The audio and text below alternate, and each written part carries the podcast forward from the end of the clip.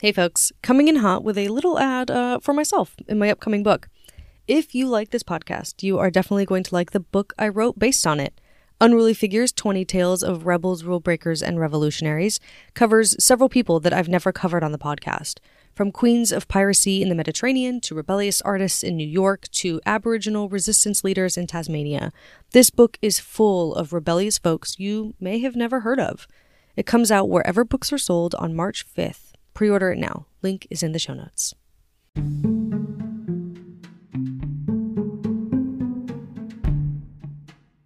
Hey everyone, welcome to Unruly Figures, the podcast that celebrates history's greatest rule breakers. I'm your host, Valorie Clark, and today I'm going to be covering one of the United States' great queer icons, Stormé DeLarverie. DeLarverie is remembered as the woman who threw the first punch at Stonewall.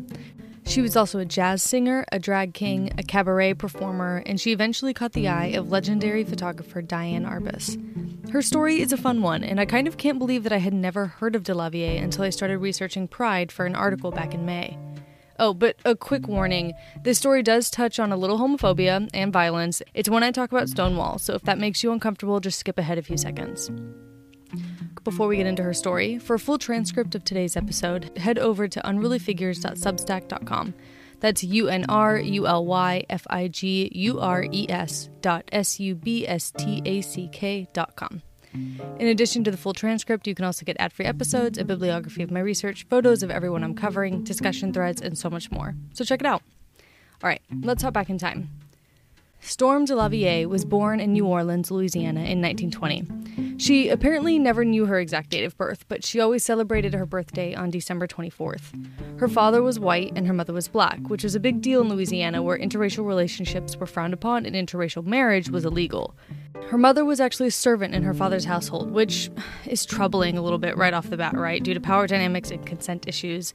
However, we know her father acknowledged her and took care of her, and at least one article mentions that the couple eventually married and moved to California, though I'm I only saw that in one place. According to another documentary, it was actually her grandfather who did the bulk of the parenting, though. According to the website Them, Stormé was never issued a birth certificate because of her parents' different races. This is supposed to explain why she didn't know her exact birthday. Of course, we've talked a little bit in the past about people's own myth making and how sometimes stories or jokes or incomplete explanations end up passing into the historical record as fact. And I'm fairly sure that this idea that Stormé wasn't issued a birth certificate because her parents were different races is, at best, incomplete. First of all, birth certificates, even in 1920, weren't as common and well regulated as they are today. In the book The Birth Certificate in American History, author Susan J. Pearson talks about early 20th century campaigns for mandatory birth certificates, pushed forward in large part by progressives who needed birth certificates to exist across the board so they could prove children's ages so that they could then enact research and policies around infant mortality, child labor laws, education reform, etc. As late as 1917, organizers of quote unquote baby weeks in states like Louisiana aggressively pushed registration as part of child welfare. During one of these baby weeks in Louisiana, a parade that was part of the festivities had a banner in it that said, quote, Louisiana baby's first plea, Doctor, I want a record for me. Second of all, in 1920, Jim Crow was still the law of the land, and governments were very interested in tracking people's race. Yes, interracial marriage was illegal, but the only way governments could prove that a marriage was interracial is if both members had birth certificates documenting their race. And Pearson's book gets into some really interesting stories around people who presented as white but were race were like categorized as black on their birth certificates and how that led to marriages being annulled. So if Stormé's parents were married, the marriage might have been annulled if discovered when Stormé was born, but that wouldn't have been a good enough reason for other people involved to not document Stormé's birth and especially not document that one of her parents was black. On the other hand, it's possible she wasn't issued a birth certificate because someone just forgot to do it. I have my doubts about the reason people claim why she wasn't issued a birth certificate, but not having one at that time was common enough. On the other hand, it seems unlikely to me that this biracial child born in a major city in 1920 wouldn't have a birth certificate at all, specifically because the government would have wanted to track her and count her as part of the black population and use this certificate as proof to deny her equitable housing and education for her whole life. It's not great, don't get me wrong, it's a gross reason, but that's the reality that we're working with in the South in 1920. My best guess is that DeLarverie probably did have a birth certificate and was probably just misplaced at some point. The other option is that perhaps her mother decided not to give birth in a hospital because of uh, fears around kind of the illegality of her relationship with Stormé's father, but I'm I mean this is wild speculation at this point. So Anyway, I know that was a long tangent. I just wanted to kind of point it out because I saw that repeated in a lot of places and it, it just kind of I don't know, twigged my historian spidey senses. I was I wasn't sure about it. Anyway, back to the story. As a child, DeLarverie was bullied and even beaten by other local kids for being biracial. One incident left her with a permanent leg brace, another was intense scarring, another left her with intense scarring from being hung on a fence. Eventually, her father paid to send her to a private school further north to protect her. Nevertheless, her grandfather once told her that, quote, if I didn't stop running, I'd be running for the rest of my life. And when I was 15, I stopped running, and I haven't run a day since, end quote. We don't know when exactly, but she joined the Ringling Brothers Circus as a teen. She traveled with the circus and rode jumping horses side saddle, which sounds very difficult to me. In 1938, at the age of 18, Stormé moved to Chicago, citing concerns that she'd be killed for being both biracial and a lesbian in the South. There, she began singing with jazz bands and clubs across the city. There's also some indication that she worked as a bodyguard to some mobsters in Chicago, creating a link that would continue for a while. In the early 1950s, she visited Miami and met Danny Brown and Doc Brenner of the venue Danny's Jewel Box. They wanted to put on a show and asked for her and asked her to help. She agreed to stay and help for 6 months, but ended up staying for nearly 14 years. She became the MC of the Jewel Box Revue, a touring drag cabaret that traveled all over the US in the 1950s and 60s. They were known for, I mean, almost a game that they would play with audiences. They said that the troupe was 25 men and a woman, and audiences would kind of spend the show watching the 25 drag queens on stage, trying to guess which one was the woman. And at the end, while singing a surprise with a song, the impeccably suited MC would reveal her true identity as Stormé, delighting audiences. Back then, she was called a male impersonator. Today, we'd call her a drag king. It was more rare to be a drag king than a drag queen, even then, and so even though some audiences were used to drag queens, this reveal was always very surprising to folks.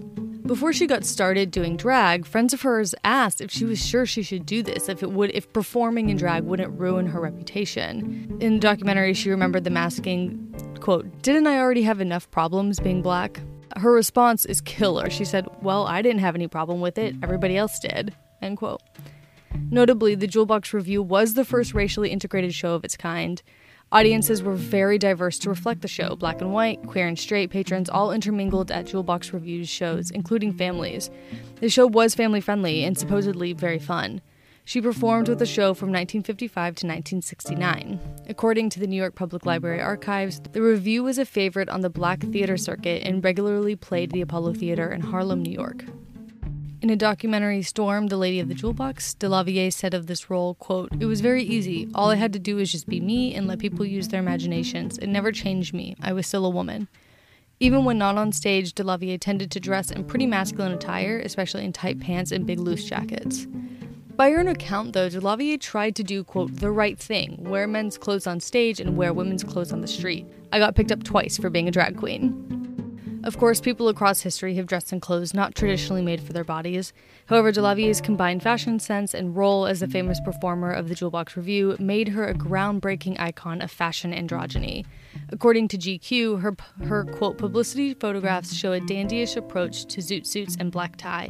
Gender fluid dressing has become a major force in fashion over the past few seasons, but DeLarverie's approach to style is an early, striking instance of it. End quote.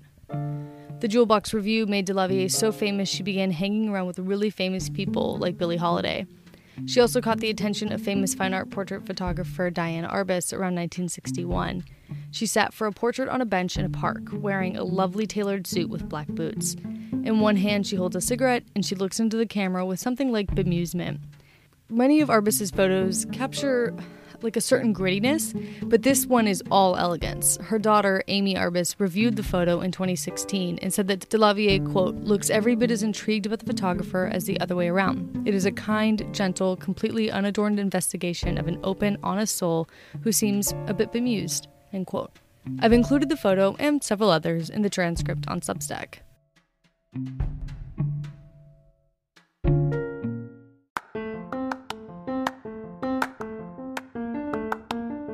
So, today I want to tell you about GoFundBean. This is a nonprofit that supports, uplifts, and defends hourly coffee professionals. Since March of 2020, they've given over $50,000 to people put out of work by COVID. They've covered people's lost wages when the power grid in Texas failed early in 2021. They've given funding to help people get mental health care, which is infamously expensive in the United States. They've even established the first formal mentoring program in the specialty coffee industry. I actually worked as a barista and a barista trainer for nine years. When I did, I always lived like right on the knife's edge of financial ruin. A flat tire or a sudden illness that kept me from work often would mean I would only be eating plain rice for a week or two. There was no safety net within the industry, and I lived in a state with no social safety net either. GoFundBean has started to become that safety net. Right now, GoFundBean is asking people to become monthly supporters so they can continue their important work of advocating for coffee professionals. If you love a barista or you just drink a latte every once in a while, please consider donating a couple dollars a month. Head over to gofundbean.org, that's gofundbean.org, and support the coffee professionals that have been keeping you caffeinated.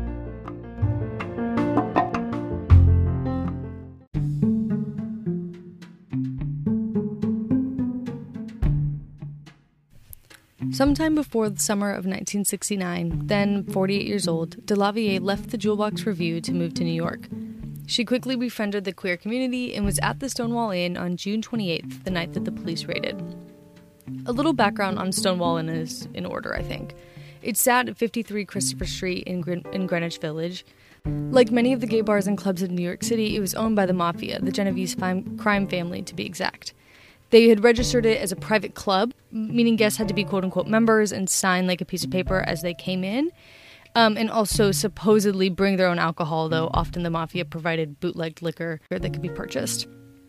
The family would bribe the police to ignore the activities at the establishments they owned across the city. Now, before you think the mafia was doing this as some sort of like allyship and crusade against homophobia, they were not. Because the bar was not subject to oversight by local government, it didn't have running water behind the bar. The toilets didn't really work. There wasn't a fire exit. You know, it was just sort of like a nightmare of regulation violations. Also, the mafia tended to use that sign in sheet that I mentioned to blackmail wealthier or famous patrons who were trying to keep their sexuality a secret. But for the LGBT community, having a space where they could congregate away from police interference was a half step up from the harassment they had to endure in public spaces in the 1960s. And so, in short order, Stonewall Inn became a Greenwich institution. According to History.com, quote, it was large and relatively cheap to enter. It welcomed drag queens who received a bitter reception at other gay bars and clubs. It was a nightly home for many runaways and homeless gay youths who panhandled or shoplifted to afford the entry fee. And it was one of the few, if not the only, gay bar left that allowed dancing. End quote. At the time, for context, dancing um, dancing with someone of the same sex was illegal in New York and in many places. Um, but Stonewall uh, had two dance floors and, and allowed dancing, which was a really big draw for people. However, raids were, quote, a fact of life. Um, I guess because even the most corrupt cops had to at least look like they were trying. Um, the ones accepting bribes would usually tip off the mafia in advance so they, they could be sure to hide any illegal activities and present sort of an acceptable face for the cops arriving. It's worth noting, in fact, that the inn had just been raided a few days before, with advanced warning that time. But in the early hours of June 28, 1968, the police came again. This time, there had been no warning. They found bootlegged alcohol and people dressed in clothes that violated New York's gender appropriate clothing statute. The police arrested a dozen people and subjected the people they thought were cross dressing to an invasive inspection of their genitals to see if their clothing matched their sex. The patrons, fed up by the constant harassment from police, stuck around instead of dispersing that night, watching the event unfold. It is slightly debated, but many say that DeLarverie was the, quote, cross dressing lesbian, end quote, who threw the first punch. Apparently, a police officer, mistaking her for a man in her masculine attire, told her to, quote, move along, end quote. Another version of the story goes that DeLarverie was being roughly led out of the inn by a police officer already wearing handcuffs.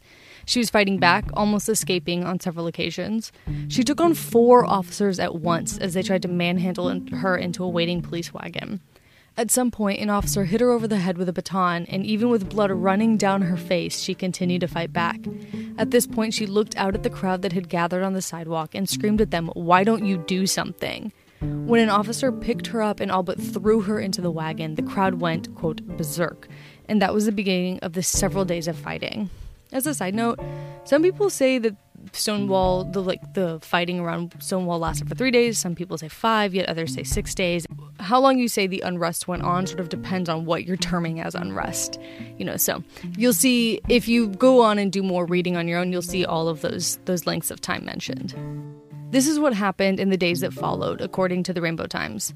Quote, hundreds of queer and trans people fought the police with their fists and thrown objects. They pulled up a parking meter and used it to barricade police inside the bar, started fires, and damaged cars and property as crowds of 500 to 1,000 people rioted in the surrounding streets. End quote. This was not the first protest for the rights of LGBTQ people in the United States. That's definitely worth noting. But several things made it different. The scope, with hundreds of people participating for days on end, for one, the media presence was another. Mm. Coverage of Stonewall became, began that same morning. It, it didn't go unnoticed. And importantly, I think, Stonewall also came at the tail end of a decade of protesting. Almost every summer in the 1960s, major American cities experienced some unrest, whether it was the Watts Rebellion in Los Angeles in 1965, the Detroit riots in 1967, the unrest after like the in the unrest across the US after Martin Luther King Jr. was assassinated in 1968. I mean, by 1969, people had learned that peaceful protest wasn't as effective as civil disobedience, and so they might have seen Stonewall for what it was almost as soon as it started a flashpoint, the beginning of a major shift. DeLarverie's presence at Stonewall and her reputation for throwing the first punch set her on the path to becoming an LGBTQ icon. It's worth noting that she herself pushed back against calling Stonewall a riot. She said, quote, It was a rebellion. It was an uprising. It was a civil rights disobedience. It wasn't no damn riot. She was known to say this on several occasions. She expanded on it, in fact, in Charles Kaiser's 1997 book, The Gay Metropolis. There she said, quote, Stonewall was just the flip side of the Black Revolt when Rosa Parks took a stand. Finally, the kids down there took a stand. But it was peaceful. I mean, they said it was a riot. It was more like civil disobedience. Noses got broken, there were bruises and banged up knuckles and things like that, but no one was seriously injured. The police got the shock of their lives when those queens came out of that bar and pulled off their wigs and went after them. I knew sooner or later people were going to get the same attitude that I had. They had just pushed once too often. End quote. After Stonewall, DeLarverie mm. became a member of the Stonewall Veterans Association, where she held various roles as the chief of security, ambassador, and for a couple of years, vice president. She became a regular at the Pride Parade starting in 1970, though I'm not sure if she had anything to do with planning it. However, she often led the parade in, quote, the historic 1969 Cadillac convertible Stonewall car, which she called Stormé's Baby. In New York, DeLarverie lived at the famous Hotel Chelsea, where she, quote, thrived on the atmosphere created by many writers, musicians, artists, and actors. If you've heard the name Hotel Chelsea, by the way, it's probably because poet Allen Ginsberg lived there, or because Arthur C. Clarke wrote 2001 A Space Odyssey there, or because it's where Nancy of Sid and Nancy was found murdered. Stormé would live there for decades until she was moved into a nursing home in her 80s. Shortly mm. after Stonewall, maybe as early as like late 1969, DeLarverie's longtime girlfriend Diana passed away. Unfortunately, all the historical record seems to have preserved about Diana was that she was a dancer and that she and DeLarverie had been together for 25 years. DeLarverie also apparently carried a photo of Diana in her wallet for the rest of her life and never really dated anybody else. It seems like they probably got together as early as 1944 when DeLarverie was 24 years old and still living in Chicago. I wish that we knew more about her, but I couldn't find much of anything, not even a last name. After the loss of Diana, DeLarverie left entertainment entirely. She began working as a bodyguard for rich families during the day and working as a bouncer at night. She started at Elaine Romagnoli's famous Cubbyhole and stayed there through its acquisition and changeover to Henrietta Hudson. And I'm very sorry if I pronounced Elaine's last name incorrectly. She remained on staff until 2005 when she was 85 years old. She took this role very seriously as it gave her a chance to watch over the young LGBT community in New York. DeLarverie was also known for kind of meting out vigilante justice at night. She carried a straight edge razor in her sock and had a gun permit, so she would, quote, roam the West Village, armed and keeping an eye out for what she called ugliness, any form of intolerance, bullying, or abuse of her baby girls. She was seen as a guardian of all queer people, but especially lesbians in the city. Her longtime friend, Lisa Cannistraci, told the New York Times she literally walked the streets of downtown Manhattan like a gay superhero.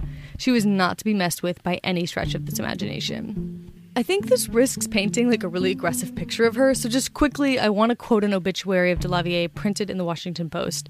The author, Jonathan Capehart, wrote, Quote, to see DeLarverie stride the streets of the village as I did in the 1990s was to see what you thought was a tough dude confidently making his way through the world. To talk to her was to discover a gentle spirit steeled by life's experiences. End quote. In addition to all this, DeLarverie would also work with women and children who'd survived domestic violence. She organized and performed in benefits for them. When asked why she did this, she replied, quote, Somebody has to care. People say, Why do you still do that? I said, It's very simple. If people didn't care about me when I was growing up, with my mother being black, raised in the South, I wouldn't be here. Though she remained very active until she was 85 years old, sometime after this, DeLarverie began suffering from dementia and the compounding effects of old age. According to the New York Times, in 2009, a judge appointed the Jewish Association for Services for the Aged as, as her legal guardian, though I'm not completely clear on why. In March of 2010, she was hospitalized after she was found disoriented and dehydrated at the Chelsea Hotel. The next month, she moved full time into a nursing home in Brooklyn. As we saw in part two of the Rosa Parks episode and in the Manuela Saenz episode, the community her advocacy had benefited did not rise to the occasion to help DeLarverie when she needed them. Lisa Cannistraci, the longtime friend of DeLarverie and owner of the lesbian bar Henrietta Hudson, where DeLarverie had worked, expressed disappointment about this, like really succinctly. Quote, the young gays and lesbians today have never heard of her, and most of our activists are young. They're in their 20s and early 30s. The community that's familiar with her is dwindling. She added, quote, I feel like the gay community could have really rallied, but they didn't, end quote. In a 2001 documentary short, DeLarverie said, quote, I'm a human being that survived. I helped other people survive. I think that's kind of a beautiful summation of her life. On May 24, 2014, Stormé DeLarverie passed away from a heart attack. She was 93 years old. A funeral was held a few days later at the Greenwich Village Funeral Home. In 2019, DeLarverie was one of 50 inaugural heroes inducted into the National LGBTQ Wall of Honor inside the Stonewall National Monument. It is the first U.S. national monument dedicated to LGBTQ rights in history. Well, that's the story of Stormé DeLarverie. I hope you enjoyed this episode of Unruly Figures. If you follow me on Twitter or Substack, you know this episode is a little late after I had to take a trip without my microphone for a family emergency. So thank you for all your patience regarding that. I really appreciate it. And if you aren't following along on Twitter or Substack yet, why not? We have a good time. Our handle is Unruly Figures. Come hang out.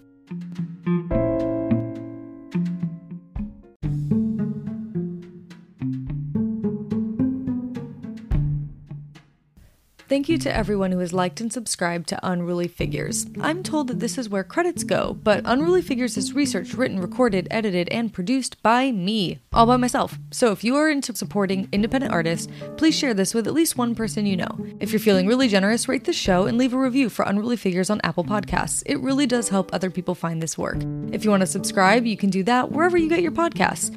You can also follow me on Instagram and Twitter at Unruly Figures. Come hang out. If you want to see photos related to today's episode, come find this episode's transcript on Substack. It'll be full of photos. While there, you can also subscribe for ad free episodes and behind the scenes content. That's all going to be at unrulyfigures.substack.com. That's U N R U L Y F I G U R E S dot S U B S T A C K dot com. Until next time, stay unruly.